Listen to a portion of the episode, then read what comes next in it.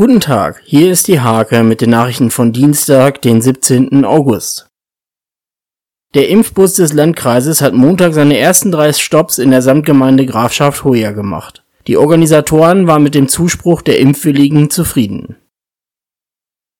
Überraschend zügig schleppten die holländischen Fachkräfte die Westoder 1 nach Nienburg.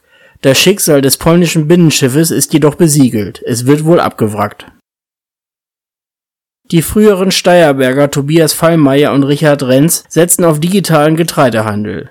Über die Handelsplattform Cropspot sollen Käufer und Anbieter zusammengebracht werden.